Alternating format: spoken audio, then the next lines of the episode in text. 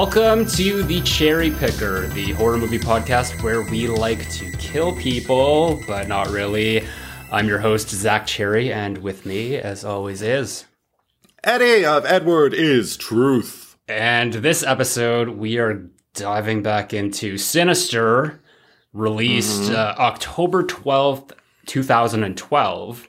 However, uh, it initially had its premiere at South by Southwest on March 11th, 2012. So it is 10 years old uh, at the time of this episode's release. Um, at least I'm going by that date because that's why we chose Sure, this yeah. episode because it's uh, it turned 10 years old, and I haven't seen it since it uh, came out in the theater. So 10 years now. Or What did you think about it? Um, at the time, I don't know. Oh, I had I had issue. I mean, it, it was definitely not my favorite, uh, and I'll, I'll get more into that uh, Okay. while we while we go into the episode. Um, but before I really wanted to start, I uh, just this really interesting thing that I did see that's kind of listed on the IMDb that I wanted to read here. Uh, in 2020, Forbes magazine conducted a study, Science of Scare Project, where the heart rate of the viewers were monitored while they watched a number of horror horror films. Out of 35 films, this movie, Sinister, uh, won, having the highest average Hey. heart rate at 86, spiking at 131 uh, beats per minute. Thus, it's often uh, being deemed the scariest movie ever made. Um, Uh, I feel like maybe like the, the most like jump. I mean, we'll- we'll get into the jump scares here, but I, I just Okay. while we're on the topic of the jump scares, I, I do want to say that I think that there's a right and wrong way to do a jump scare in a horror Mm-hmm. film, and Sinister does it the right way. So, I agree. Um, and you know, just if, if there's any confusion about that, I feel that like the wrong kind of way to do a jump scare is like, okay, here's just a, an example, like basically everything in the in the late '90s, but like H2O, Halloween H2O, um, when every fucking time a character would like, s- like I'm just thinking of like Josh Hartnett coming up behind LL Cool J and just being like, "Hey, can you open the gate and let us out?" And it's and there'd be like that sting, like boom, and and then it'd be like, oh, "Okay, that we don't have to be afraid of it because it's just Josh Hartnett," and that kind of that conditions your audience to think that like, okay, well now the next time that you're you're kind of building up this tension, we know that there's not whatever it is isn't going to be scary. So when like the the villain or the boogeyman or Michael Myers, whoever uh, appears, you're already kind of like you're over it, you know, like just psychologically you've been through that, so you just you're conditioned to not be scared of him. Whereas kind of lowers your morale as an audience member. Like it just dropped. You just let my interest drops when I'm just kind of like, I- oh, they went for the. Well, I, I watched like a video on uh, YouTube uh, a while ago, and it was like this whole thing. It's just about jump scares, and it kind of like compared it to an orgasm. Uh, I'm just saying that like you've already climaxed at that point when they like set it up for something that's not actually you're, what you're not supposed to be scared of. Um, but with this film um, in particular, and I, I think a lot of the films from the early 2000s and 10s uh, uh, did did this correctly, where they made sure that if there was a jump scare, it was based around the thing that we are supposed to be afraid of. In this case, Yeah. Bughuul, Bughuul Mr. Boogie. Um, there, there was one jump scare in the movie that um, I didn't think really like. I mean, it might have been creepy at the time, but it just it was one of those things that like in the trajectory of the movie, it just like it doesn't make any sense to me, and that's when the son came out of the box because I'm just like, Oh, really? It was freaky at the time, but then it's just like, what does this have to do with anything? Because like his night terrors, like ultimately were Uh-huh. nothing. And Uh, okay, because I, already see that you you want to get a lot into this, so I'm just right off the bat, I'm just gonna say kind of like my opinions here. Um, okay. because I think they're largely the same as what they were when I first saw them. But I do, giving this 10 years i do have a like a greater appreciation for this movie. I think this is a really good horror movie. I don't think it's Yeah. a great horror movie and i think that there's there's something missing. There's an ingredient or two that are missing and i don't know exactly what it is. Like i have a pretty good idea what i think it is um and you know i'll just we'll, through this discussion in this episode we'll kind of figure out what went wrong with this movie um but uh i i just wanted to put it out there that i feel that this is imperfect like there, there's there's something that could have been done a lot better so having said that what are your thoughts Well, it's interesting because uh, first off, I remember the first time I saw it. Um, I think I did see it in the theater, and I think I liked it. Uh, I, you know, I was like, "Oh, okay, cool." And I think I even watched it again. I think I rented it uh, one more time just to kind of see it again and get scared or whatever. And um, and it was fine. Like it was good, but I did, hadn't even really thought about it until like we brought it up for this pod and in preparation for it. I I don't know. I thought the, one of the only things that I actually remembered about the movie was the box with little uh, uh, Trevor uh, erupting out of it and everything like that. So I knew it was coming. So I didn't know what kind of an impact it was going to have on me, but I just remembered it as a very strange beat in the movie. It was something that was uh, at the time unexpected, but also still just unusual to watch. And it got me this time because I forgot about the screaming. All I remembered were legs and arms, kind of like almost in a balletic move, erupting, you know, like like blossoming like a flower from this cardboard box in a dark room. I forgot. I mean, it, Yeah. not necessarily like forgot what happened because I mean, like a lot of this movie is kind of the same beat over and over again. Um, I just forgot like the placement of when things happen, and I pro- I might have forgotten about the Okay. the son, the family in general. Like I forget a lot about them, but uh, I well, I do think. I mean, I don't want to say this is the scariest movie. I mean, like according to Forbes, I uh, it's not the scariest, but I think that you know, in terms of maybe more recent uh, movies or something more contemporary, even though it's like ten years old now, uh, I, I'd say it is effective. I feel that um, Bughuul, Bag, I don't know how is it Bughuul, Bughuul, B- Bughuul, Bughuul. yeah. Like Um, B apostrophe. That's not how it's spelled, but it's spelled B A G H U U L. Uh, Yeah. and he's uh, an ancient deity or so I forget how they explain him um, but i think he's a very uh, effective like iconic like you know he could you know, obviously not in the in the uh, the the realm of your Freddy's and Jasons and, and Leatherface or Right. or any of but you know I think that you know people remember him he has a he's almost like a a cross between Slender Man and Billy the the puppet That's what I thought. That was the, one of the only other things that I remembered about the movie was, and I know that there's like some guy underwater at some point. He's always like kind of, in, he ends up being revealed. I think that he's in the background of like the these Super Eight movies of like these families being, and I, but I barely even remembered that. I just remembered like grainy movies with like a kind of really, really like um like underwater when you can barely see like the the mask or the makeup or whatever it is. Yeah. um it, it does look like kind of like a hodgepodge paper mache billy from saw. Where the fig forgot, forgot to paint the little targets on his on his cheeks. But um yeah. but uh ultimately like uh i i really did i think we're both going to basically kind of be saying the same thing in different ways uh because i got a newfound appreciation for this movie revisiting it. But i under i completely understand what you're saying. I didn't feel uh, maybe it didn't bother me as much as it as it seems to have like kind of irked you um just in sense of like I thought, oh, you know, this would have been an interesting way to go at a particular point in the story that they didn't go. So I'd say arguably maybe the last I I don't know time wise, but maybe maybe 10 minutes or less around that like time from, from I'm a not point in the story. It's all it's all very predictable. Yeah. I'm not Okay, yeah I'm not irked but- by this movie at all I like Okay. I enjoy it um I just Sure. think that it it kind of it, it becomes a little basic and I think that the reason for that is because it is very plot uh, focused.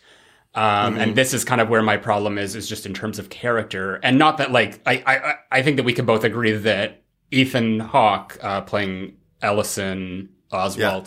Like he's he basically carries the whole movie. like no, everybody else in the movie like does nothing. And this is kind, this is kind of my biggest gripe. Um, is the fact that it's like the family feels so pointless. I mean, they're they're they're supposed to be there because the the the fact of having the family there is part of the whole um like bughuul ritual whatever you want to call Sure. it Sure. but i couldn't like just in terms of like casting or writing or whatever like they couldn't have picked like a worse motley crew of people like i look at this family and not one i guess like maybe like ethan hawke and the daughter like i could see them as being related but like the mother and the son i just like are these are they a family? Like i don't get it. There's even a point where when the she's reprimanding i think it's the son and she says to ellis she's just like do you want to know what happened? Your son and i know she's just being saying it in a, in a very like reprimanding way like do you know want to know what your son did? Um or if, if it might have been the daughter she was talking about but it was like i even questioned like is she the stepmother? Um oh, but it's just like it what's interesting is that that actress she came in and she read for it and she read for it in an american accent um that like that's because it, didn't call for her to be british or anything and and, and you know Yeah. she got the job and then the director uh scott derrickson is just like you know what? I think I want you to do this in your regular voice. And, and it's just, it's such a strange decision because it's like, it, it creates more of a disconnect between Huh. him and just in terms of her having a different accent. Um, because Yeah. already, like, I feel like the family is so separated from him, and that might, and you know, I, at first I thought, is that intentional? Because they're they're they have the scene at the end where, I guess she confronts him when she f- figures out that this was the murder house or whatever, and and they go into the whole thing, and he says like, this is my legacy, um, like this is like this is the Yes. work that I do, like this is my life, and she says like, no, I'm your life, and your children are your legacy. And that would make sense, like uh, creatively, as to why the family is so sidelined throughout the movie. But the director like never mentions this. He, I listened to both commentaries. He did one as a director and the other as a writer because he wrote and directed it. And hmm. there wasn't any mention of like how it was like a creative decision to kind of like make the family so superfluous or, or just you know, like non-existent that Okay. I don't get from this story that they're kind of like being sidelined because they're just trying to like emphasize this character, this one, the Ethan Hawke character, as being so mm-hmm. kind of like in his own world and just like spiraling down through like the madness of of uncovering all this Bughuul stuff. I just see it as like you picked the wrong cast for the side characters and you didn't like fully develop them properly in the script. That's how I see it because I just like everything about them. I just like, what's the point?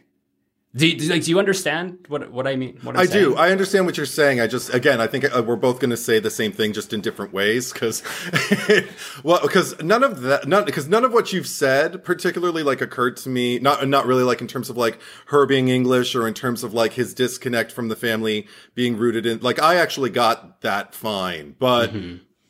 And there were other, there were other things I wrote that like could sound like criticisms for the writing, except I think they do work. Like the one point where Ashley, the little girl, uh, uh, talks about like a night, her night terror that she had when she hears them talking about uh, Trevor's night terror, and it goes completely unnoticed. Nobody doubles down on it. All that happens is Ellison just completely like brushes her off at the breakfast table and just goes like, "No, you don't have something like that. If you had something like that, we'd know." And it's like.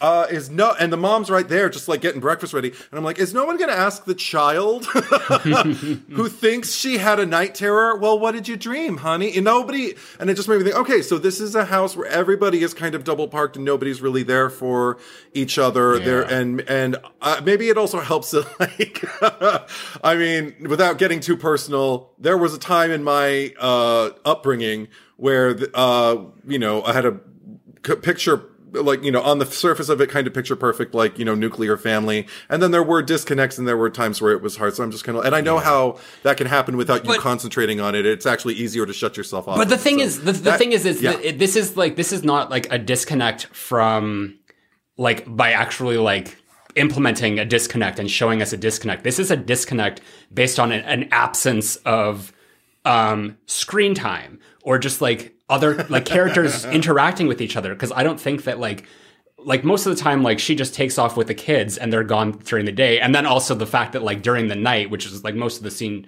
the scenes take place they're all like sleeping and he's fucking like running around with a baseball bat. He's like falling out of the attic with shit like dropping and nobody gets up. Nobody wakes up at any point and it's just like I don't I like did he drug them? Uh, like I, they just don't feel like real people to me at all.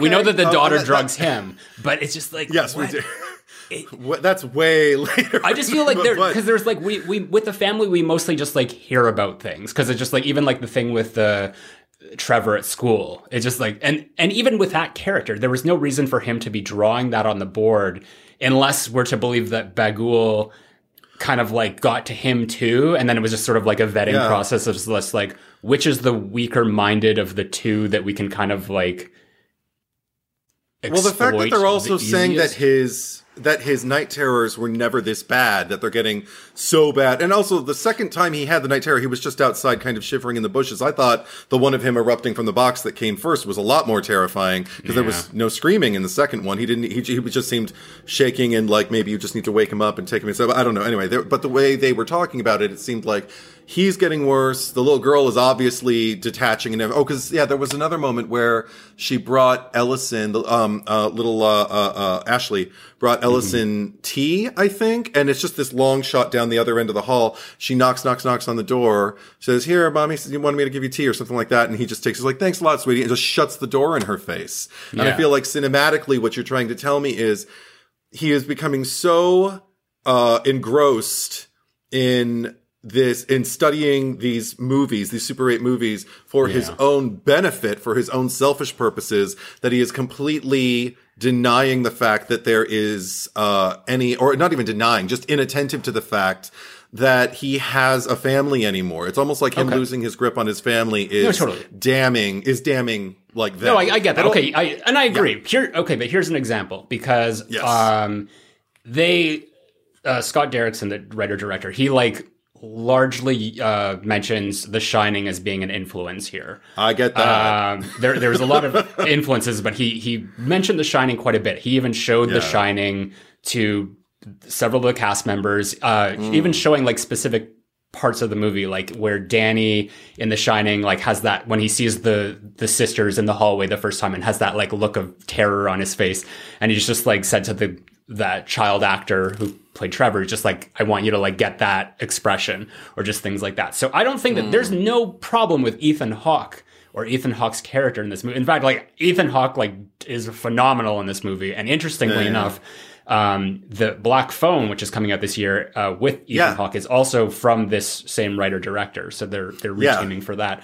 Um, and it has and it has um uh, uh deputy so and so in it also James uh Ransone who played Eddie in It Chapter in Two. it, yeah, yeah. Yeah. Um, but uh, I, I, yeah, like I said, there's no problem with that character. Like he has, like he's a very fleshed out. Like we know everything about him. Like he's interesting.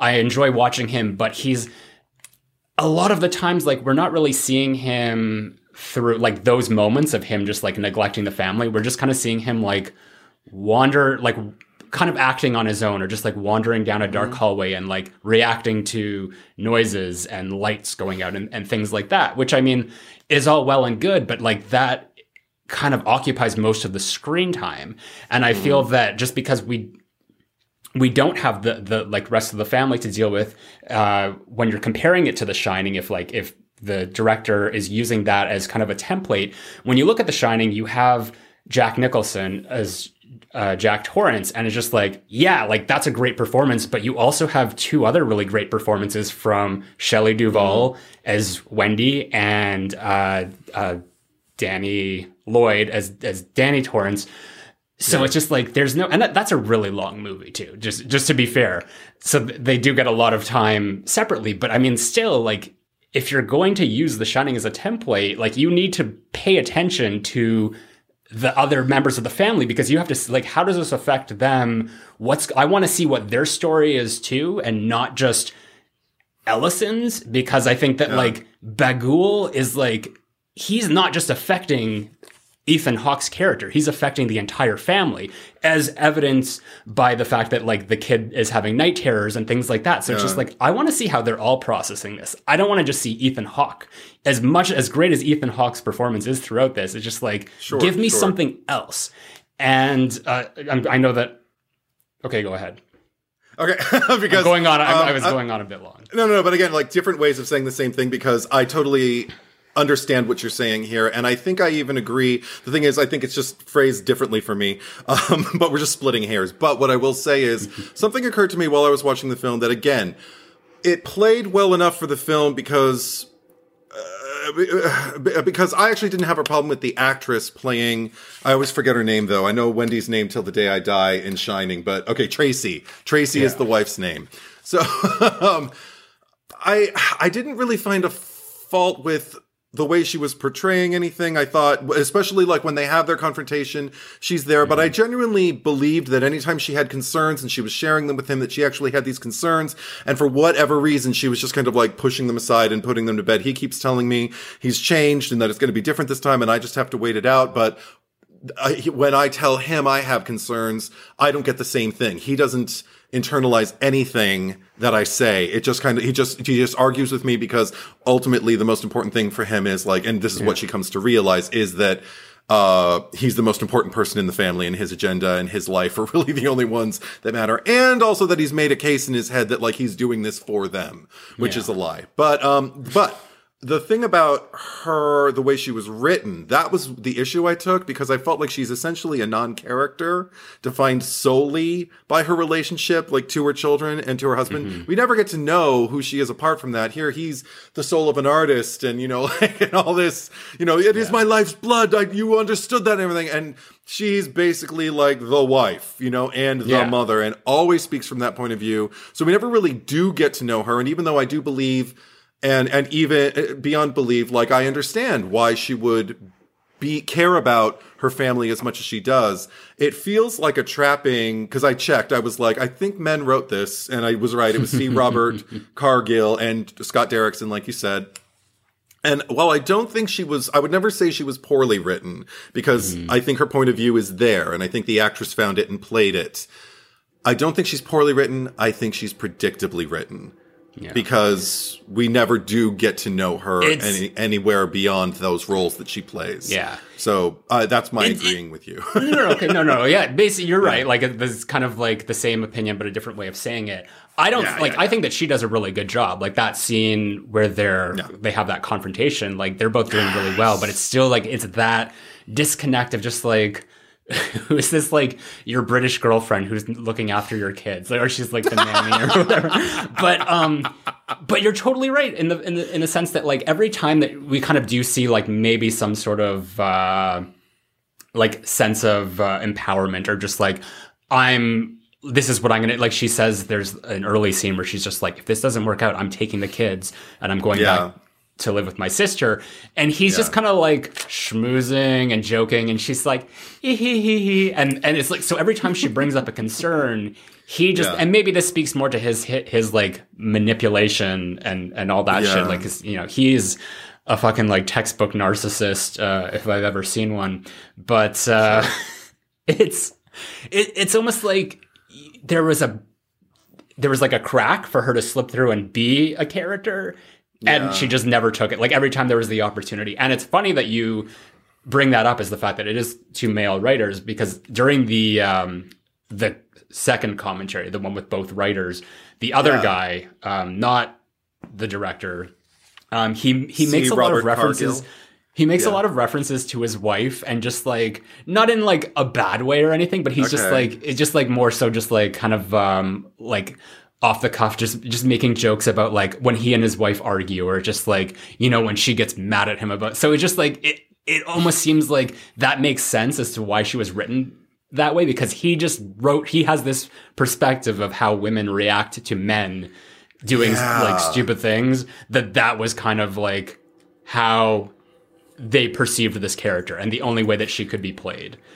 Sure. I, I yeah, I agree. Uh, Um, first note, first wait, first note I wrote about Tracy actually was Tracy's voluntary enthusiastic ignorance. Period. No sentence. That was all I wanted to remember. Well, it was almost You like- gonna- It, and it's funny because like go, there's the scene at the be- beginning when she says like, "Oh, please tell me we didn't move two houses down from a murder house." I know. I, it's almost like she knew it was like this self-fulfilled prophecy, but it just like does she not know her husband enough to know that like no, we were moving into the actual murder house. Right. Um, but that's like when he finally like reveals that at the end, just like technically you didn't say. Like you asked if we moved down there, just like Yeah, yeah, yeah. So we moved into like the fucking house, and I, Yeah, right. I, I know that that part is not like played for laughs, but I, I found it particularly funny. it's Yeah, like it- it- it's just you like can laugh at it, or, or he's like they didn't they weren't murdered here. It happened in the backyard. Um, yeah. Were you? Which does feel very male to me. What? yeah. Were you aware of the deleted scenes? Because I know, like, I No, I bought the, no, no, the Blu-ray no. and I was watching those. You streamed it. Uh, yeah. um, yeah. So there was there was two scenes deleted, or like two and a half, um, which had an entirely new character, or I guess removed character, played by Angela Bettis. oh, Bettis oh, I love uh, her. of uh, of TV Carrie fame. Yes. Played Carrie in the TV May. movie, and, May, May the movie. um, she played the neighbor, and this was like mind blowing to me when I first saw that because it's just like they have a neighbor. Because I when I first saw the house because they don't show any establishing houses oh, anywhere. Like we see the street and it looks like they're in the countryside, like they're far away from from like in the middle of there's, like, nowhere. yeah. literally like a house right next door and we first see her we don't we're not introduced to her but we see her when he's bringing the son back inside after his little episode and she's just Yeah. looking through the window and she like closes the the curtains and then the next Uh-huh. day um after the family leaves he's just standing in the backyard looking at the tree and she comes wandering out. There's not even a fence separating their property. Like that's how close this house is to them. And she's and sh- it, this is a very interesting character and they said that they removed these scenes i guess mostly for time but also because they felt it wasn't needed. I think that there's like other reasons for it. Like she's kind of like acting on like a, a frequency that is like completely different than his.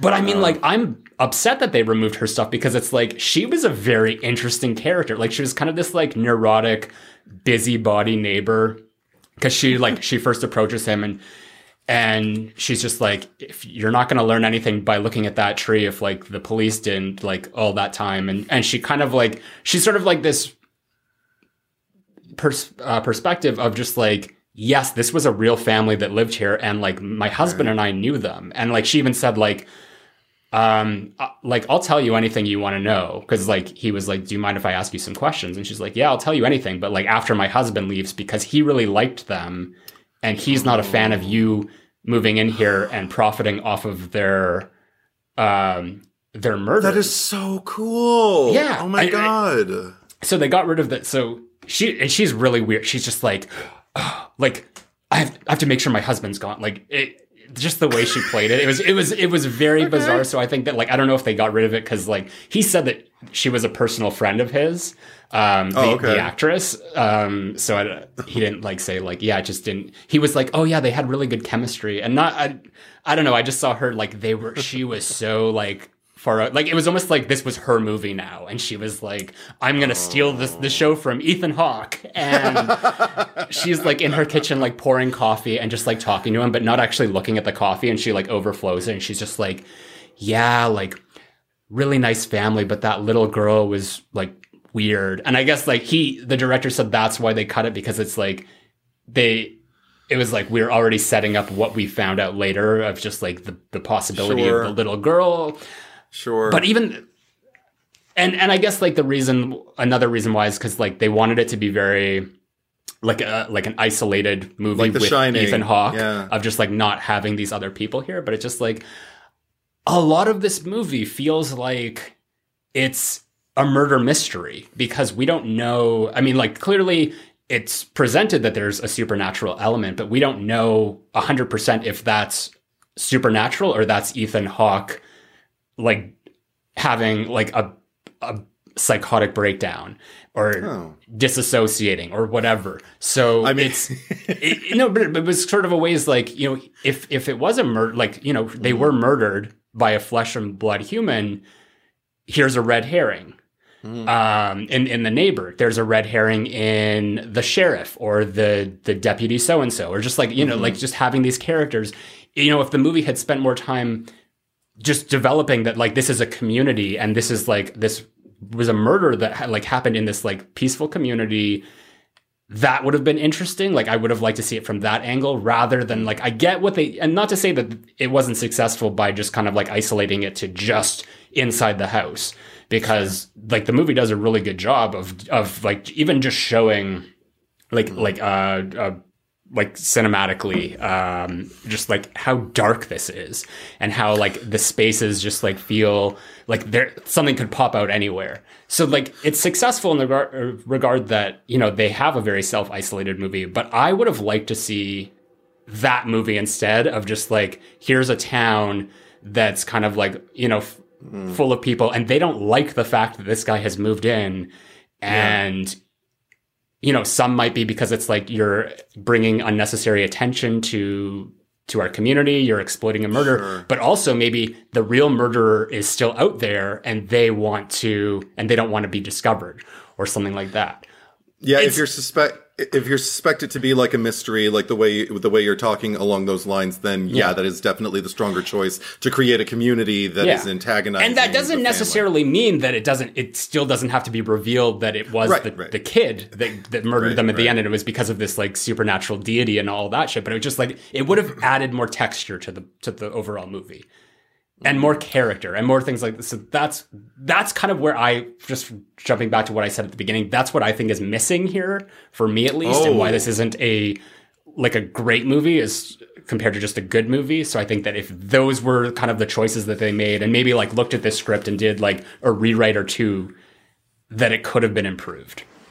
Okay, that's interesting because uh, now we'll start saying different things different ways. But Okay, good. because I, I, I see what you, I see what you're saying. I don't disagree with that. It's just not what struck me about what needed to be changed. Because also you're talking to someone who one thing I love about like potentially like haunted environments or you know uh possessed environments or you know places that are going to go wrong and that'll go sour you know like the wife says um Yeah. I love the fact that like the family shows up and they're all talking about like it's going to be different this time and I know no it isn't and I'm I I get incredibly superstitious not in my life but as a moviegoer I love knowing that there's a big bad a big supernatural bad and you are like walking right into the mouth of the beast and uh by the end of it you're going to be in the belly you know and um so I I didn't I didn't need like the I, I didn't require the community. I can see what you're talking about, but uh, what I liked about it was just the fact that um I was watching the inevitable, kind of like you know, like I I, I don't know. There's something about the inevitability of evil consuming, um, shall we say, ignorance or innocence or un, un unassuming Let's just people. mash them together and say ig- ignorancence. Ignorance. Yeah. because they're they're kind of both. But um, for so for me, like the ride uh, of the supernatural and everything like that. Um, I think the problem I had with it that felt like the most like a problem aside from the wife's role was the fact that um, by the time things re I mean, it feels like things unravel quite a bit, and it's not like it's uh, ineffective. I feel like the cinematography, you mentioned how dark it is, and even with the lighting, it is an incredibly dark film, but not in like a Scre4m kind of way where, you know, because it is dark during the day. Anytime they Scream four for anyone who doesn't understand. Because there's a four in the A. Anyway, Yeah. So when we talk about it, you'll get it. yeah. Um, yes. But so they're, but they're like literally like just shafts of light, like coming, booming and making them almost silhouettes in their own kitchen while they're having Yeah. conversations during daylight. And I like it because it makes me feel like they are they're basically just kind of like tucking away in this cave like you know like like looming um, um, fortress. And the fortress isn't necessarily the house but it's just the energy and the fact that they've got caught in the web as it were. That's what i like. Mixing metaphors Well, I thi- that's what i like. I think Yeah. that like it just because it's funny that you mentioned that because like while I was watching it, I was thinking of Scream Four a lot, um, especially Ah. in those scenes like uh, in the Roberts house, like you know when, when Sidney uh, has that exchange with Judy uh, that Yeah. one time, and I've just like it's like here's a very it's it's like a house that doesn't need to be as dark as it is, but it's just like just to set the mood, like we are gonna have like all these dark spaces all over the place where you know people can Mm-hmm. can jump out, and I think that these are two areas where I think that the the film does really successfully because like unlike Scream 4 like that didn't do anything for the movie thematically. Like they could should have just stuck with what they had already done with Screams 1 to 3 whereas here like you said it's just like it's you know presents this environment that's like a like a tucked away in this this cave like thing. So it it's it works on a on a thematic level. And that's Yeah. where I think like one area where I think that the film did really well is just in, in terms of of the lighting especially just like the how everything was lit. There's that one part of the movie where um, he goes to uh, sleep on the couch while he's holding the bat and we see the sunrise come up um, I guess like sped up. Yes and just like the, the way that they did that like it looked so authentic and like real even though it's just like we're not seeing like a time lapse or anything. It's just like just the, to show like it's now like the sun is peeking out.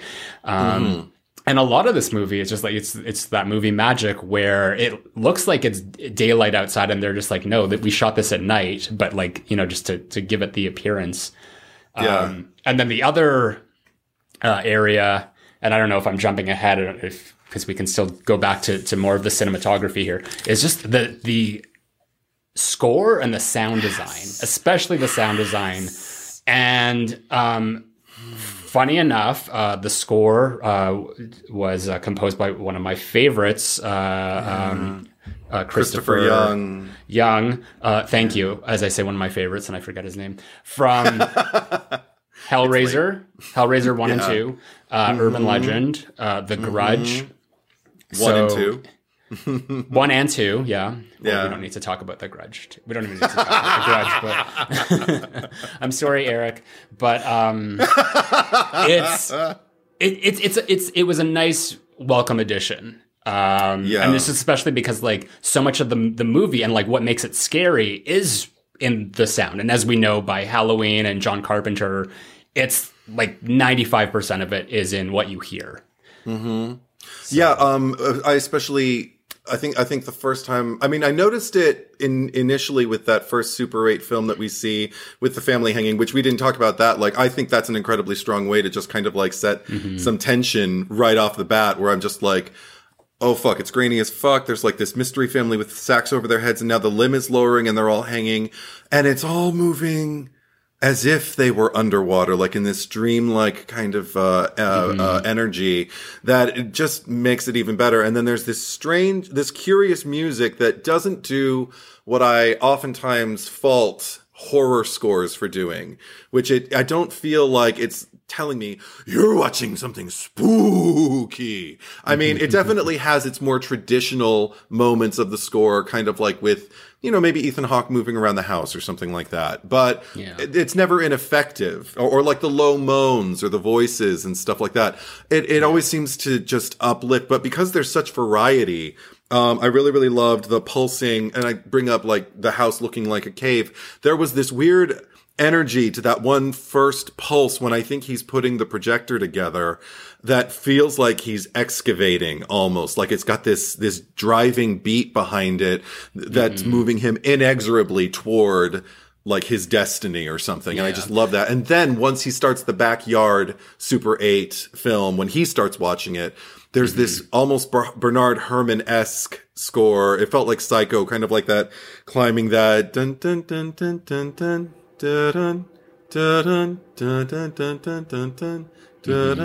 it, was almost like that. And well, just, the uh, oh, the music that they it. used for like the, the, like any of the when the Super Eight videos, they actually yeah. that wasn't Christopher Young. They uh, got that from like they were like apparently scoured the internet just looking oh, for oh, really? different bands of just of just like to kind of get a uh, oh my god the information here somewhere. I'll, Okay. I'll, I'll look it up. We can we'll we'll get Sure. back to that. But, um, I, uh, but something I did want to mention because you uh, you you talked about the house and Yeah. they even mentioned this in the commentary. One thing that I do really appreciate about this house is that it's not your typical haunted house. Um, I think the one that they go back, like the one that they do own, like the big one at the end, like that's more of like what you would get from a haunted house. But like this Yeah. little bungalow, this like this ranch style home, like that's Yeah. like you wouldn't drive by that and, and be like like if it was like a a horror movie and be like that's a, a horror movie haunted house but you might drive Oh. by that and be like that's a that is a place where like in real life a family was murdered um Yeah. so it and so that's another thing it just it, kind- it Yes. kind of like grounds this in reality and that's a, another reason why i miss like all these characters and just just being there and like that there is a neighbor there because it just makes it feel more real Another thing that I uh, really liked is, Mm-hmm. and they they admitted to this too. They uh, they stole this out of Manhunter, uh, of just the Oh. the Super Eights. Because even like at the beginning with all the Super Yes. Eight stuff, like like just watching the. Uh, the, the barbecues or the, the pool parties and all that, but especially the scene where they're going up the stairs and the, the parents are tied up in the bed uh, is taken directly out of Manhunter, and it's um, it's I, even I think it's the opening scene, which isn't. I don't think that I can't remember if like the killer was filming it as it happened, but the the killer in in those Mm-hmm. movies were like it was like there was this whole thing with like the home videos that the family would shoot, and that's how they. F- would find the killers so and manhunter obviously was uh, remade as red dragon to fit in with the uh, the silence of the lambs timeline if, if you're unaware of either of those movies so hannibal lecter um, Yeah. But uh, yeah, it was definitely that that one bit there, which I thought was really creepy because it's like here's just this like regular like American home and just like the the graininess of the the Super Eight and, and just like going up. It just it just Yes. felt very raw and gritty and just like and real. Which I mean, Yes. Very much so. That's what I like. Because I mean it's it's funny because like we we talked about this in in in Texas Chainsaw uh, of just how like you know you have like these movies that are just like they should be gritty but then there's like they're polished or just like in terms of like the remakes and the reboots. Whereas this is like a very polished movie but the juxtaposition of what we see in like the present day mixed in with what is like shown on the on the Super 8s it just it, this it makes this contrast that is very creepy. And what like you'd have to imagine is just like this this entire time these i mean we don't see it but like they're being recorded too like they're on their own reel that we see at the end the uh, painting party or whatever it's called of 2012 Yeah. Yeah. Yeah. um so that's that i mean that yeah. That is an exception you know if you want to have your your polished like 2000s looking movie but just like show that you know what's scary so i mean like going back to the forbes thing like you know maybe they're right maybe this is the scariest movie ever made i mean it well, okay. Like one thing I want to say about that, because we didn't really go into it.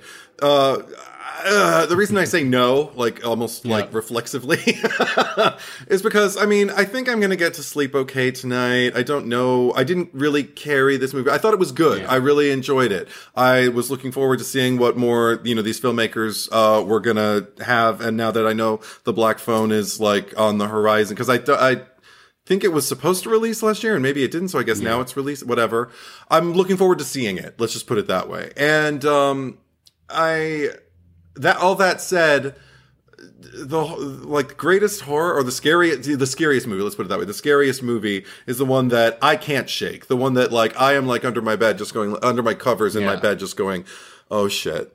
Why did i watch that? And i'm now okay time to put on something that's fun but not too much fun because i don't want to be watching it ironically when whatever's coming to I get think me that- gets me.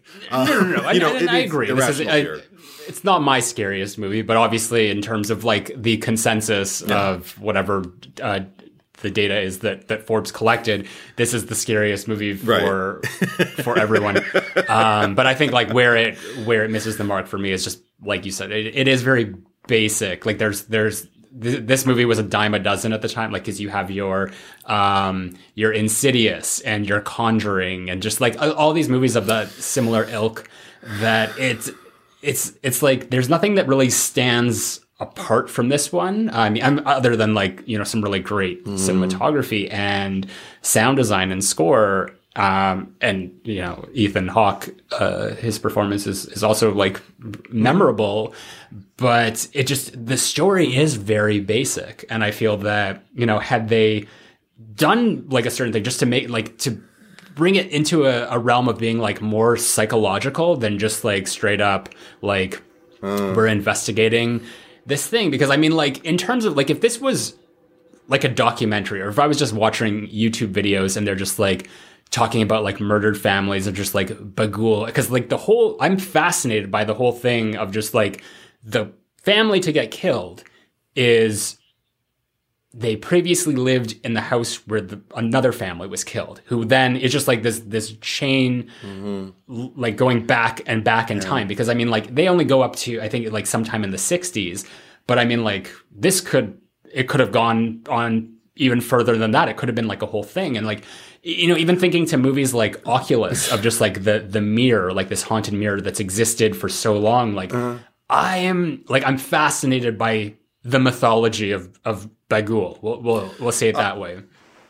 I am too. Um, I, it actually made me think about two things. Like one thing that I was kind that I did find kind of fascinating as like an unexplored detail was just the fact that um, at the very end of the movie, when Ashley possessed Ashley, Ashley gone wrong, mm-hmm. is doing her little cartoon of her family.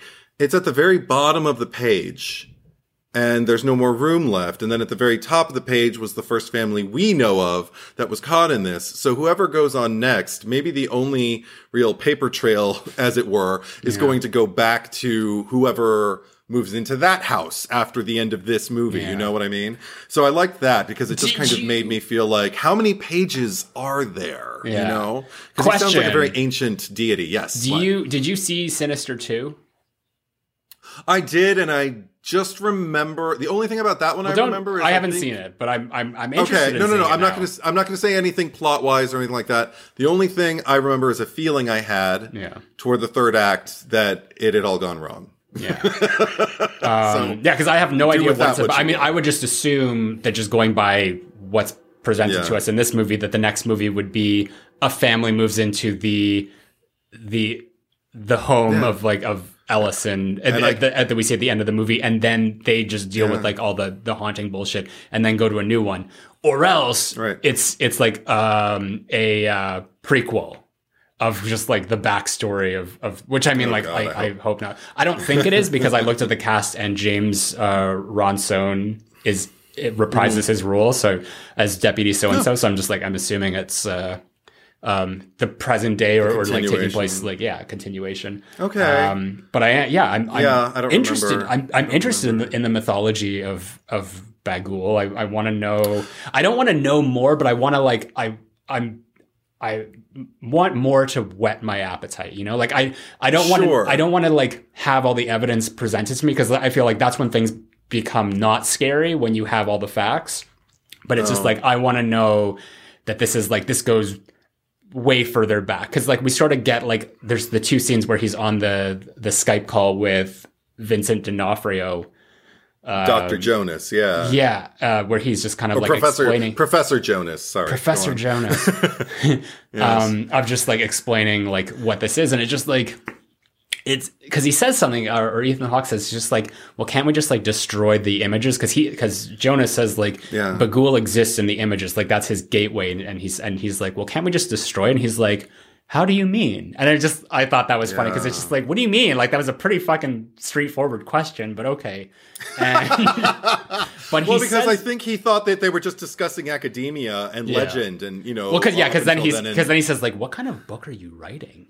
Um, right, right. But the but yeah, because what's interesting is the way that they make it sound is like this has been this is like a well known thing, or like Bughuul, the legend of him is is well known enough that like hundreds of years ago, people were wise enough to know like we need to get rid of every trace of like picture or, or photo or anything that could like have him come into our realm because that's how we it's, it's almost like he's a Freddy Krueger in that way it's just like the the community of Springwood like we need to we need to like make all the children forget because that's the only way that Bughuul is going to come back which I mean I love that the like that's a of the Elm Street children. that's a tried and Yeah. true um like storytelling device for horror films so I'm, I, I don't mind that at all Well, while we're discussing tried and true storytelling devices, because one thing I don't know if this would make it less scary for you. I wonder if it would, but for me, uh, this is where because I didn't get to, to finish this. Uh, what the the problem I had with the movie, as far as like the direction it went, was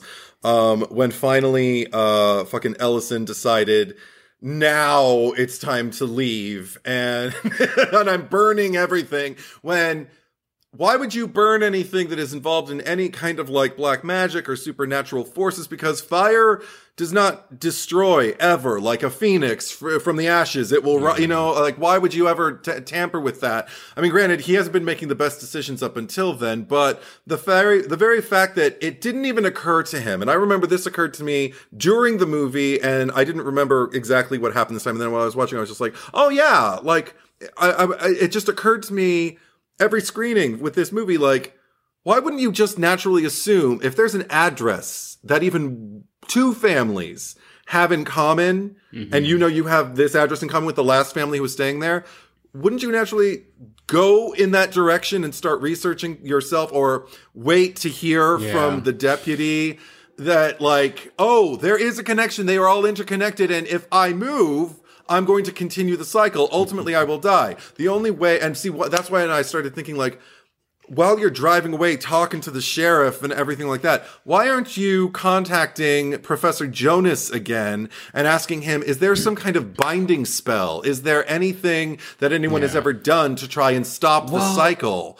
I mean, Ellison is not Yeah. the fucking brightest. I mean, he might be a good crime, like story Writer. writer, yeah. um, but he is not bright. And No. this is actually okay. And I, I find this really funny because like the the when he starts watching the the stuff or, or like going through the what he finds.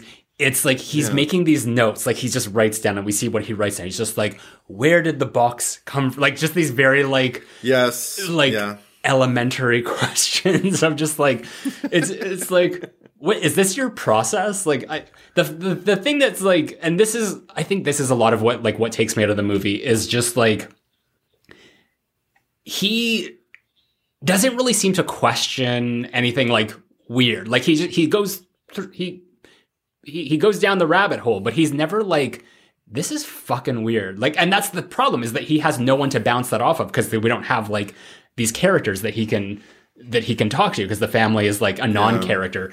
But it's like at the beginning when you find this box, I mean, like because that's the question. Is just like where did the box come from? That should be your movie right there. Like, not watching the fucking. bo- I mean, you can watch them, but it's just like I want to know where this came from. Like that. That's the biggest thing because clearly there are people who have been murdered on here going back to the 60s and this box mm-hmm. was left here. You would think that like the police emptied the house out entirely just searching for evidence. So like why is this box here? Like if it's not something supernatural, which is something that you'd have to be looking into, then it's going to be you know like the killer if it if it is a flesh and blood killer. And I think that the point uh, like when he calls the police and then they're like 911 operator and he's just like holding it and then he hangs up because that was like kind of like the decision like where the character makes a bad decision in a movie like it's just I'm like, gonna take this on myself. Yeah. Yeah.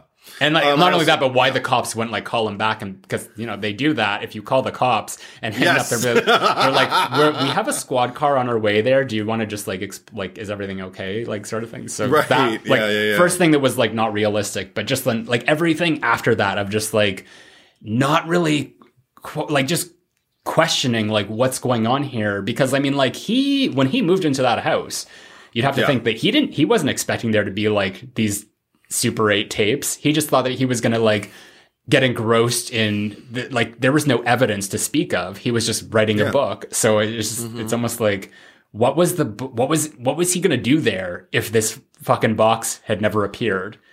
Uh, seek inspiration in the environment of the, the massacre, or not the massacre, but you know what I mean, like Yeah. the, the bloody the bloody backyard of it all. But I, it's because it's it's interesting because also it just occurred to me it's making me like him less. Certainly, I don't really like him, but it's it's and it might it might make me like the movie less. Um, Oh, but I still accept. I still ex- no, I still accept it for what it is. But because now I'm just thinking in terms of here is a man who never who never really confides in his wife or or his children. Granted, they're pretty young, but I mean, you know, everybody's kind of anxious to be seen, to share, to be a part of his life, and he pushes them away. And who is the person he finally fucking confides in? The the deputy who's a fan who wants a fucking autograph. you know, that seems very telling. But also the fact that like he said I th- I can't remember if it was in that exchange with uh, Deputy so and so or if it was with um, the uh, with uh, Professor Jonas. I, I think it was Professor Jonas where he full on says that the only survivors or the missing persons at every one of these uh, uh, situations that he's studying the crime scenes uh, have disappeared and they always seem to be children. And here he's curious about the lore because all this supernatural shit is starting to happen to him that he can't explain, that he isn't sharing with anybody. And he, I, it just made me wonder, like, did it never once occur to you that in the midst of all of this stuff that's going on that you have nothing but questions about, if there is some kind of evil force, if there is, it might go after your children. Mm-hmm. and the fact that that wasn't even a concern, may, and maybe he was just, uh, also maybe this is like a product of being a little too derivative of The Shining, because in The Shining, we kind of understand what's happening to Jack Torrance with the hotel, that he is ultimately being consumed by it. But in this case, he's there, there uh, maybe it's, sometimes it's scarier if there's mystery and it's not completely explained. Yeah. But I mean, he's just kind of a desperate man who, who trusts no one except for people who are willing to just like, Yeah. you know, Everything is like out of out of like selfish desire. Like he's obsessed Yeah. with himself. Like he's watching fucking like old videotapes of himself. with That'd like-. And he's wa- yeah, he's watching them. He's like rolling his eyes at them, but it's just like Yes. but like drinking it. It's just like I don't I hate watching like old videos of my like you know after I've like edited them and maybe Yeah. if I watch them again once like in a, a week or so just just to like recap and it's just like if I watch something that like you know I made six months ago or more, I'm just like, oh god, I don't I don't want to watch this. Like I I can't watch myself. He's sitting there and just like this is his inspiration. It's like you know he might be like, you fucking idiot, like you were a fool back then, but but we know better now. You know, Kentucky Blood, whatever the fuck his book is called. right. yes. Um, no, but you're no. He's, have- he's yeah. the worst. He's the fucking worst. And even the mother, like, because that girl is Yeah. like she drew like painted on her wall like the the hanging family from the tree, Yes, and it's just like yeah. we know that the girl is allowed to paint in her room, but I mean, like, Yeah. are we are we to know that like the mother didn't go in there and be like, "What's this?" Especially since the son drew the same thing on the chalkboard and got sent home Yeah. or got reprimanded for it at school. So it's just like Yeah. she's more concerned about the fact that she painted on the wall in the hallway, but not so much like what was painted in in the bedroom. So it's like both Yeah, there's of these no parents, active- suck. like both of them suck. Yeah, there's no active parenting going on from either one of them. She No. gets to vocalize a lot of her concern about her children, but I, I mean, it, I think if she really did have that level of concern, she would have just taken the kids and driven. And then finally, when he's ready, when he's he's like, "Okay, let's get out," she's like, "You're scaring me," and I'm like, "Dude, this is what you were waiting for. It's your window." Um, but um, And I- I not did only that, that but like, what is Yeah, the ahead, what his breaking point for like when it, it was like scared to like have to leave was was that like the shit falling, like not even falling, but it was like thrown out. Like there's f- physically something was up there that Mm-hmm. like picked up this thing and threw it out there. There was a moment that I really liked though, uh, which was right Yeah. before that when he gets up and he goes into his office and the projector is gone, but he kind of like moves his hand across the the little tabletop there almost to like it's like Yeah. is it there like am i just not seeing it sort of thing just that i liked because that's like we're we're going back to the idea of like just playing with his mind psychologically is this him Yeah. or is it an actual Yeah. thing and i and he uh, they actually said that that was ethan hawke's decision to do that so it's like Nice. ethan hawke knew like what movie this should have been i don't know why the the writers and the director didn't Um, I did have a question for you because Yeah. I know in uh, off pod we've had conversations before about uh, where I'll ask you, like in a case of a movie, just like you know, okay, there's like two paths, and there's like there's the scary one, and there's like the non-scary one. Which one are you going t- to? And you've said like, oh, I'm going to the scary one, like, but like totally, like that's more interesting, like whatever. And I'm like, I don't understand you, so I wanted to know, first of all.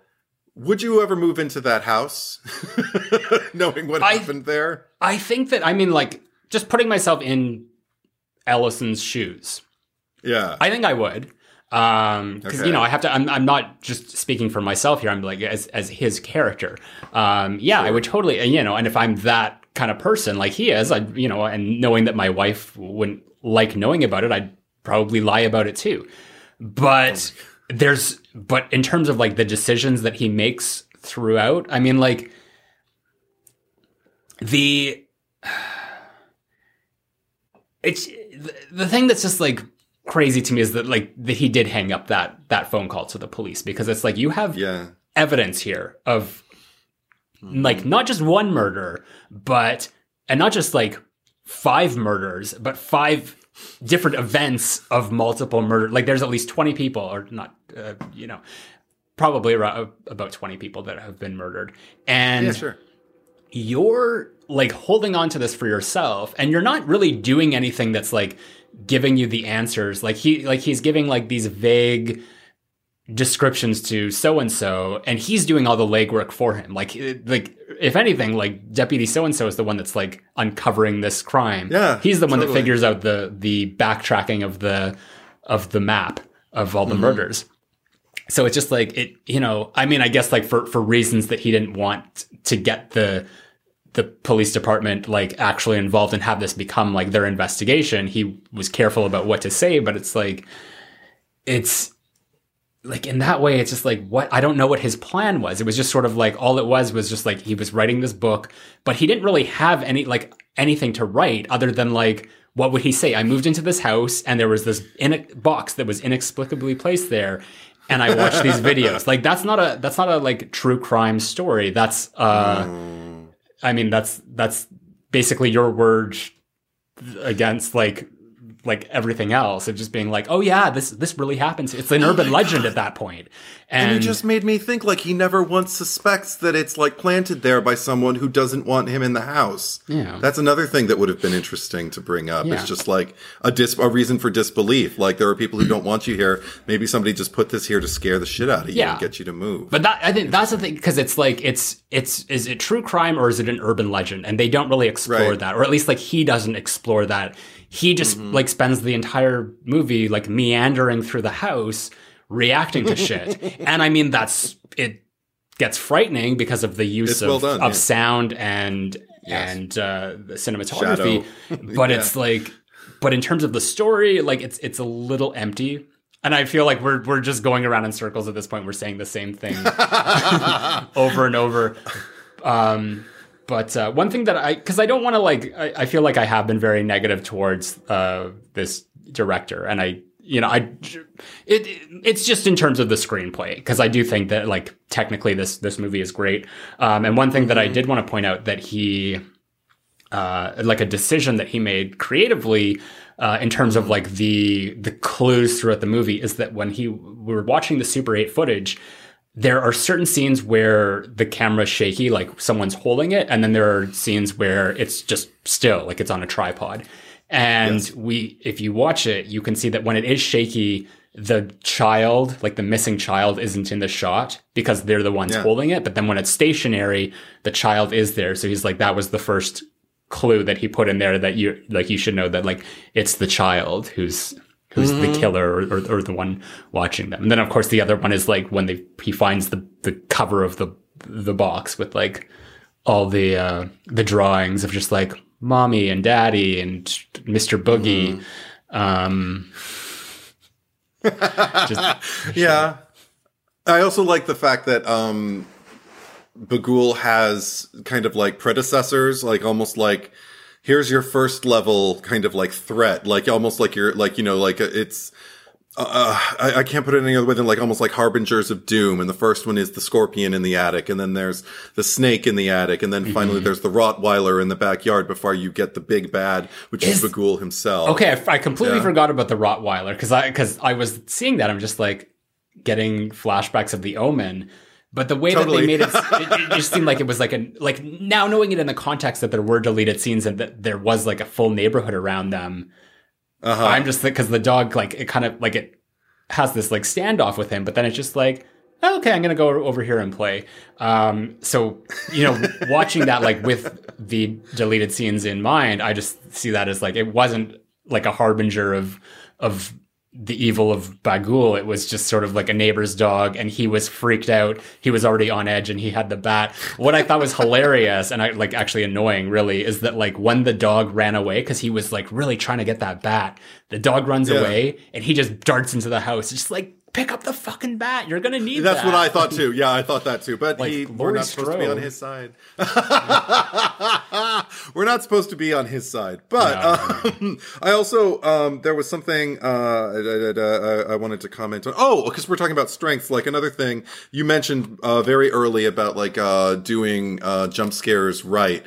One of the most effective jump scares for me, and it, it it's. Com- completely attributed to all of the the ingredients, just like in a recipe for success, was um, the, I don't even remember what the title of the uh, Super Eight uh, can was, but it was the one where they had the lawnmower just running, running, yeah. running, running, running, running, and you know something's going to happen. Then, then all of a sudden there is a head, and it's it's the seeing ahead it's the dramatic sting that they do. And you know me, I'm not a big fan of dramatic stings. Ooh, look how spooky. Mm-hmm. It jarred me to my core. I was like, ah! I, I yeah. screamed out loud. And then the fact that my very reaction was shared by Ethan Hawke because immediately he's like, ah, you know, whatever. Yeah. I, I, I, that, I, I, that, that gave me a lot of happy. Well, I think a, a that, lot like, of the, a lot of, yeah. Well, I was gonna say two things about that. Like for like the the lawn mower jump scare in itself, like that's effective because it's doing this thing where normally like it, it's kind of like like a rhythmic thing where you're just like you you can time exactly when the jump scare is gonna come. It'll just be like one, yeah. two, three, and then nothing happens, and then we go on to like four, five, and like bah! so yes, it's like they're they and they and he does that a lot uh the, this director in the in the movie not to a point where it's like yeah. it's predictable because it's like it gets you every time but there's like one uh, when he does go up into the attic and all the kids are sitting there watching the the super 8 and mm-hmm. it has the like it shows Bughuul like up close but then it cuts back to like further like a further away shot so you see like yeah. all the kids sitting there and like Bughuul like in the background like on the screen as I like put my camera out of focus here. um, and it's just like your naturally like your eyes will go to that part. Like you you look like deeper into the picture, and then yes. Bughuul like jumps in front of the the thing, and like that gets yes, you exactly. and shit like that. Like I said, there were a lot of jump scares, even though I had seen this movie and I wasn't necessarily scared, but just in terms mm-hmm. of like mm-hmm. it's like the video those videos on on YouTube or TikTok or whatever the fuck they do, the Vine um, yes, of just yes. they're like, look here, and then the the screaming yeah. head pops up and and like and I like know to that. pull the f- yeah to pull my yeah. phone away and just have it like. Uh, you know, like because I, I, you're not and it doesn't. Me. It's not scary, but it like it's startling for sure. Yeah, it jolts so maybe this you, is yeah. okay. So maybe this isn't the scariest movie of all time, but it's the most startling. I'll, I'll give it that. Most jarring, um, yeah. but um, but I, there's, another there's a Yes, go ahead. Go ahead. Oh, um, there's a, another thing I was going to say to that. Oh yeah, the um, we his reaction to seeing things because that's another yeah. thing that I think they do really effectively here is that like this isn't a gory or bloody movie by any means at all. Um, which is mm-hmm. funny because I think they were they were trying to get a PG thirteen and they still got an R based off of content. Um, but this, we don't really see anything because it cuts away at that point and we're mostly seeing his reaction. Um, and then there's also the scene where like the throats are slit and we don't see yes. it happen, but we sort of see it in the reflection of right. his his uh, frames, uh, his glasses. I think it's because it's families. I think that's why. Yeah. It's a of just bit, of, it's, of, a little of the murders. I like. I know they had like uh, yeah. they had some trouble like getting the the movie greenlit because they had to like explain like it wasn't because they're just like you're killing children. They're like, no, we're not, we're killing families, um, and that's how they like that's how they sold it. Um, Wow. but I and did the thing that actually horrified me the most was not not anything that happened to any of the people. This is how you know I'm a pet owner. That one Chihuahua for the family that was all Yeah. tied to their beds and everything, and the little Chihuahua was just sitting there, not tied up or anything, just sitting there barking and looked so lost, like like what are you doing? and What's they didn't want to have that in there. Like the the producers were like, no, we're not putting the fucking dog in there. But he like really like Oh. he's like, no, like get the dog. Like trust me, it'll be good. And if you don't like it, Yeah, like, it's I'll, chilling. I'll pay It breaks for my it. heart. Like It it, was like heart. it cost six thousand dollars to to hire that dog, and then they're like they ended up using it because they liked it. So he didn't have to pay for it out of his own pocket. It made it feel Um, more like a home, and it made it feel more invasive and terrible in a great way. Yeah. Yeah. Um. So and this was uh, Jason Blum. This was a like an early Blum Blumhouse before it was titled Blumhouse. I, I think. Yeah. Um. So actually, like very low budget. Um. Mm-hmm. But they they were t- just on the subject of the jump scares. The one that is actually shown in the trailer of uh the screen when when Ethan Hawke just turns away and Bughuul's image on the screen like kind of turns towards him.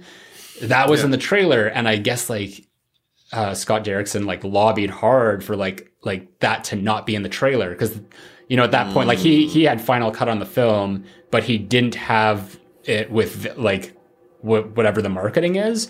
Um, Sure. So I guess like uh, Jason Blum said to him, just like it's one of those things like it'll get more like people in seats to see the movie, and he like he was quoting Jason Blum here, just saying that like most people don't remember jump scares that they see in the trailers anyway once they're in the movie. And I've never disagreed with anything more in my life. And it is a prime example. Yeah. And I just like Halloween 2018. I'm sorry, I always I was just gonna say. I was just gonna say. because the yes. closet and just like in terms of like Yeah. another Blumhouse movie, it's just like you really need to get off of that mindset, Jason Blum, Yeah. because that is that is not how the audience sees it. Like people are savvy. I mean, like even back in 2012, because we're we're 10 years in the future from that point.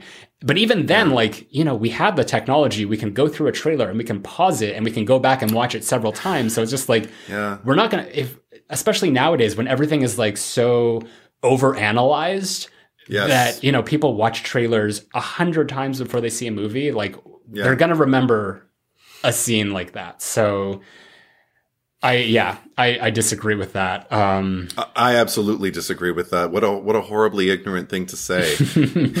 I, he should move into a murder house.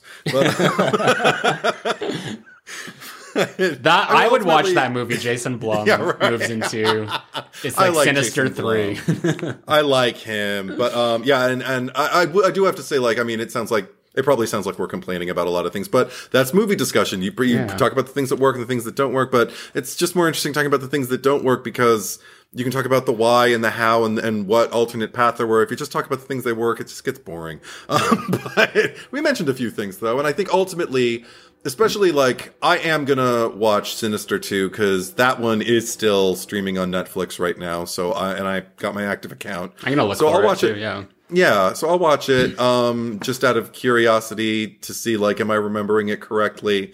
I think I am, but um I I have a feeling it's going because it, it's I remember feeling a distinct swell of appreciation for the first one when I saw the second one and I was like, "Oh, yeah, I really yeah, I, I, I, I don't remember anything. I don't even remember a box, you know, but a kid popping out of a box. But I, ultimately, I feel like it's, it's, it's an achievement. And I, like I said, I'm still looking forward to seeing more things, but, um, from, from these, uh, filmmakers. Um, because also it's interesting. Um, Der- Scott Derrickson wrote and directed The Exorcism of Emily Rose, which was interestingly enough, another film that I felt had a lot of strengths and then I had a lot of notes, you know, and Mm-hmm. I've never really discussed that film. I haven't seen it, that one in ages either. Um, I've never predates seen it. This movie.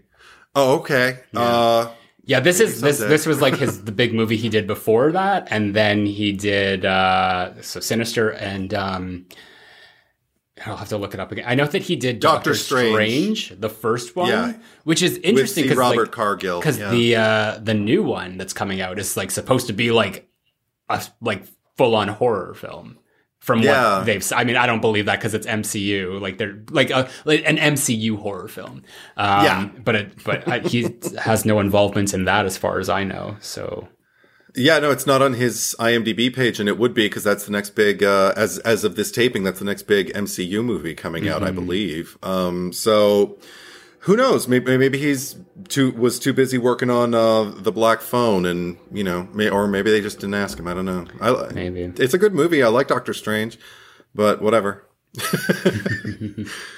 but ultimately, um, I, I, I would return to this movie again. I don't think I'll wait another 10 years to watch it. I might just have to find the right person to, you know, screen it for and just be like, you know, and, and then just kind of laugh when they get scared. Cause, oh, cause that was one more thing I wanted to talk about in terms of scares. Um, I don't, I don't know if it's going to live on with me because I think I've seen it done before in ways that maybe capture it a little bit more effectively. But I did appreciate, um, just kind of like the, the, the low, the uh, low decibel kind of dread that they captured when uh, Ellison is moving through his house and the ghost children are just kind of like dis- appearing and disappearing into the shadows and just kind of move and again moving in slow motion around him because I think well he's not so moving in like regular time yeah, and Yeah. it's it's something that keys into like a very kind of old fear of mine. I'm not really afraid of spirits anymore because I, I I guess I'm as afraid of spirits as I am of just like people because I'm like okay some of them are probably going to be assholes but most of them are probably going to be you know all right and not want to get in my face and agitate me but um, but just the idea of being watched and of like a presence and stuff like that used to really kind of creep me out as a child. Not so much anymore but I was just kind of like yeah I, I wouldn't want to know what's you know what's watching me and what's hanging out and just you know lurking and everything like that especially when they're little kid ghosts Yeah. Mm. Well, I mean, like essentially, like I, I, as far as we know, like Bughuul has like eaten their soul. right So it's like, like So- that was like it's just like they're they're soulless or something, or just, they're just part of him at this point. They're an extension of him. What's scary is they can still experience fear because like when he finally appears behind uh Ashley at the very end of the movie and all the little children have gathered kind of to usher her into the screen um or to welcome her um they see him standing behind her and they all run away. And I'm and again it's that mystery actually is kind of scary to me because I'm like oh you'd think they're they're used to being scary and that they seem to be his minions that like maybe he has stolen some innocence from them but they're still innocent enough to be afraid of him. That's messed up. I don't like Yeah. it i don't like it. I mean in a good way i don't like it. It worked. Okay. so Anyway, I, I feel like we've talked as much about this as we can, so let's get on to the cherry picker.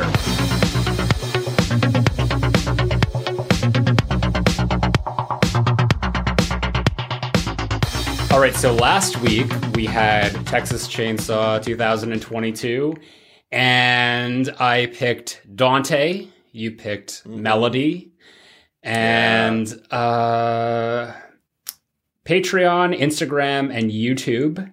The final uh, poll results were 319 for Dante and 275 for Melody. Wow. So that was that was your you weren't sure where people were stood on on Melody. And I, this is actually really close. I mean, like uh, yeah. just in terms of numbers like it because it is kind of like you know almost 50 50 like probably like just looking at the the poll here 53 47 so yeah, as I suspected, there were some people I read in the comments on YouTube, at least, who were Well, just kind of like, "I mean, she turns in the end." So, let's uh well let's know. go don't reveal that let's let's just go through them right now and see what people did say so Okay, Anthony DePuzzo. I hope De, DePuzzo. I hope I said that right. Either one of those. Uh, Dante, one hundred percent. At least Melody changed her tune once Right. eventually. Um, but it's true. I mean, like she she realized that she did a shitty thing. Dante was just kind of like. Oh, we, I mean, like his whole thing was like, we got to go back into that house and find the papers to prove that we're right.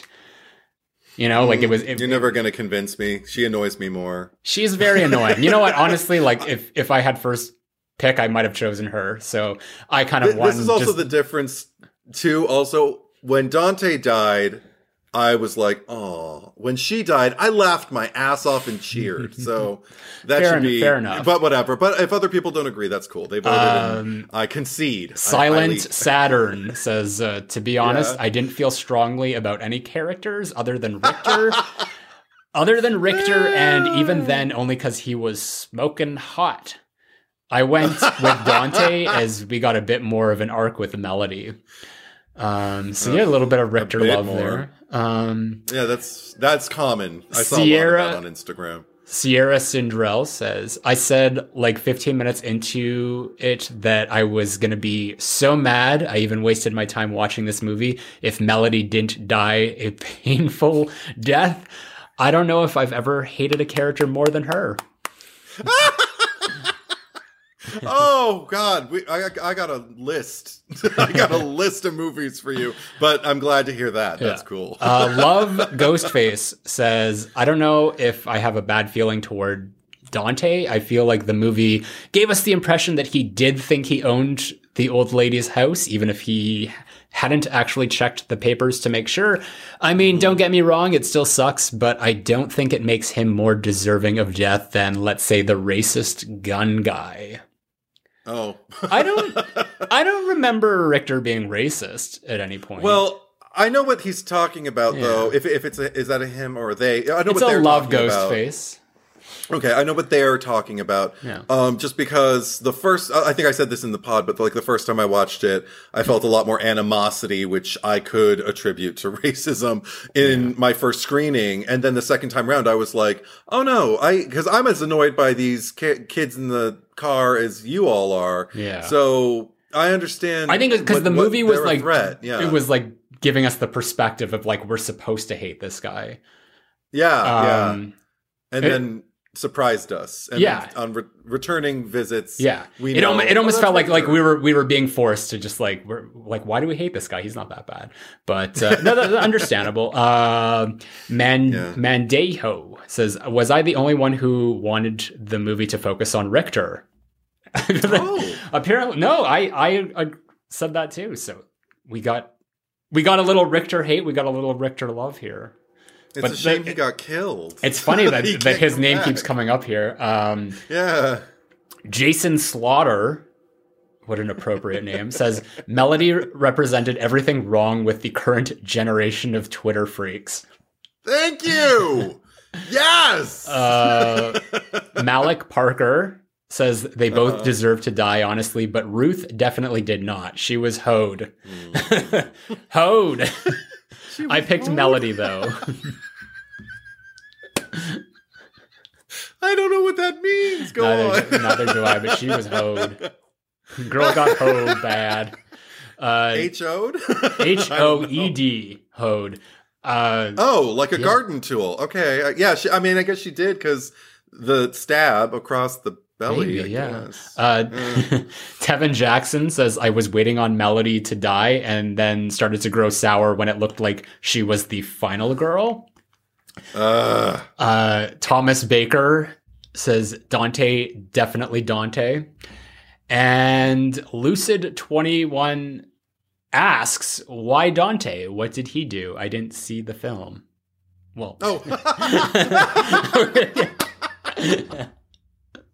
Why are you in the comments section? I think I wrote back, I said, see the film. Um, but I, Yeah. I mean, comment wise, it looked like a lot of people uh, agreed with you, but the numbers speak for themselves. So there you I go. I get first dibs here, and I mean, like, I, it should come as no surprise to you. Right. I'm going with Ellison Oswalt because I mean, for all the reasons we said and more, just like a really shitty parent, um, just selfish, narcissistic, and uh, ignores actual evidence that could result in, in the apprehension of a multi generational serial killer. And even if it is supernatural, why are you putting your family into a situation that could result in all of your deaths and the disappearance of one of your children. So Mm-hmm. short and sweet, it's it's going to be him. Yeah, really just listen to the whole pod over Yeah. again and you got the argument. but all right, um my choice uh cuz this is really the only other person who I would wouldn't mind seeing die and who you know what actually does deserve to die more so just because of like the damage uh they've caused. And I'm choosing Bughuul, Mr. Boogie himself. Uh, Is that allowed? Why isn't it? He's a character.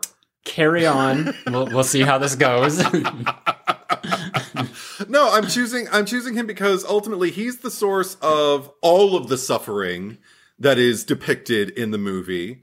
Um, and granted, he's got a lot of idiots helping him along the way, but he's, I mean, when you can't be called the eater of children and not deserve to die. That's, and also the fact that, okay, I know it's the children drawing the little drawings of him and everything like, and calling him Mr. Boogie and everything like that. You know what I don't like about that? It, it it's spelled B O O G I E like Boogie Nights. Like, hey, come on, baby, let's boogie. I don't like that. I don't find that. uh, Mm-hmm. we needed uh, like the last scene of the movie needed to be uh Bughuul like just taking out his 10 inch prosthetic in front of the mirror.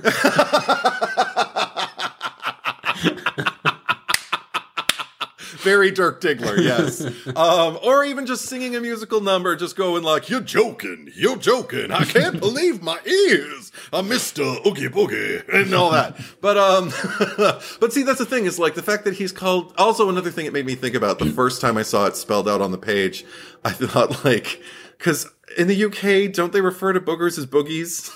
So I he's like Mr. Boogie, like, like Mr. Snot, or something like that, which is again not intimidating in the least. So I mean, the, I think he could be legendary if he got a good PR person, or at least got the kids to stop calling him Mr. Boogie.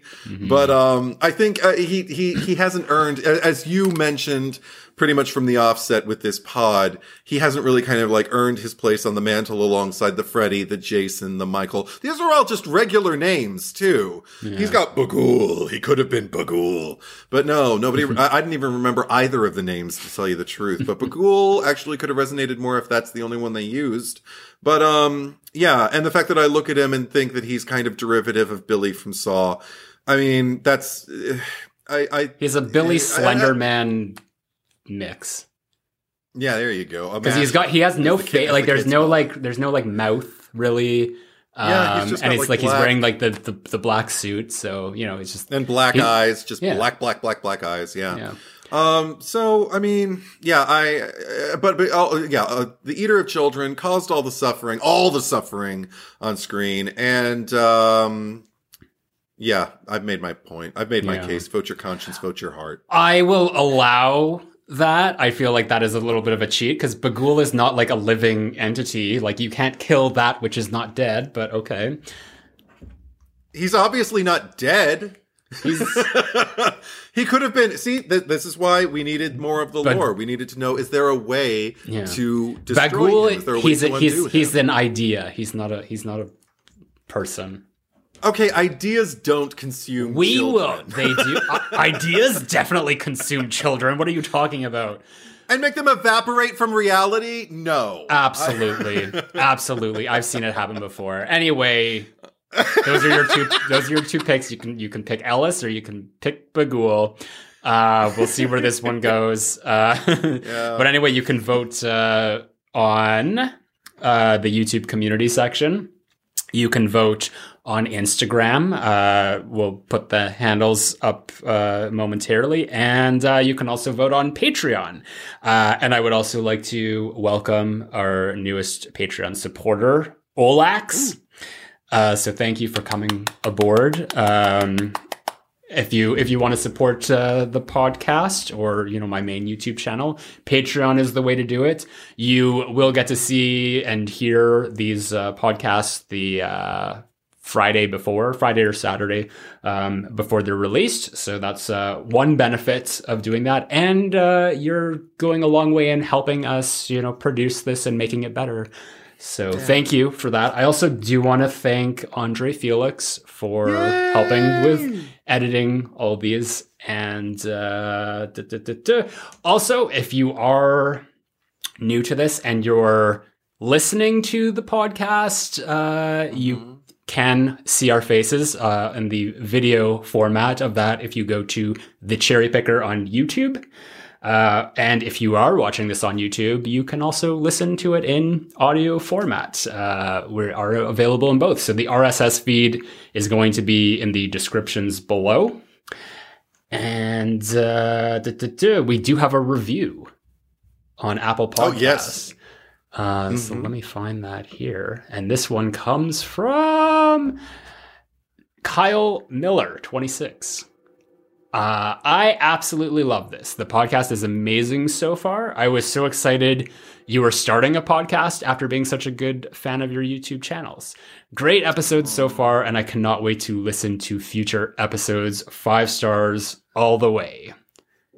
Awesome. I know that's so nice. I I I mean these are the thing with like the Apple podcasts cuz like I have to like go individually and look like through every country. So it's like I happened to find this one cuz he was uh, in Canada. So it like automatically comes up. But if if anyone is wri- writing any reviews which please do like it, it helps the podcast get noticed. If you're even if you're watching this on YouTube like make sure you you like and uh, subscribe and, and do all that. Like comment as well Yeah. because it does help uh, the podcast and the channel and all that get noticed um, and and again you know makes things better. So you know we appreciate that. Like kyle thank you for yeah. for sharing your thoughts. And if anyone else wants to uh, let us know how we're doing. You can review us on Apple Podcasts. Maybe just drop me a line in like the the video and just and you can say what region you're from, and I'll be able to find it easier, and we can read it on the There you go. on the podcast. But uh, also, uh, if you are new and you didn't know, as uh, Kyle pointed out, I do have another YouTube channel. It's just under Zack Cherry.